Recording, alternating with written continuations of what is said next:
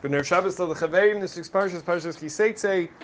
have the very fascinating narrative of the Ben Sora Umara, which is a story about a rebellious child who's just become the age of Bar Mitzvah, 13 years old, and he's displaying certain behaviors, drinking and eating, nothing too serious, nothing too crazy, but based on where he is heading with that kind of behavior, the Torah says he's going to go down the line to do terrible things, God forbid, in the future. We don't want him to get to that point.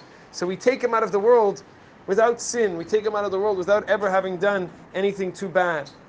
Now, the Talmud tells us this is probably a story that never happened, never will happen. There's a lesson in it. There's many lessons we can learn from it. And one of them is as follows.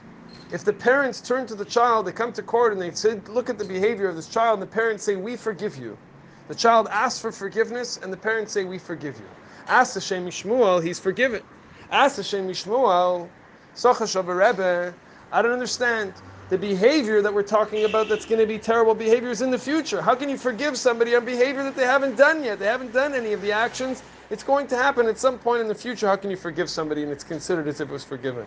says the Shem Mishmuel, such a deep idea. He says if we want people to feel connected, we have to show them that they're still connected. We have to show them that they still matter. We have to show them that even if they're displaying a behavior or a way of living their life which isn't according to the way the family's values, the tradition, the halacha, the laws of the Torah, we still we still say you're machol. We still say you're forgiven. We still say you're connected. And that's why this child is considered forgiven because the parents are showing him that you're still connected. The child wants to stay connected. So we have to turn to all the Jewish people and we have to say to them, even if you're not following that path, even if you're not perfect, no one's perfect.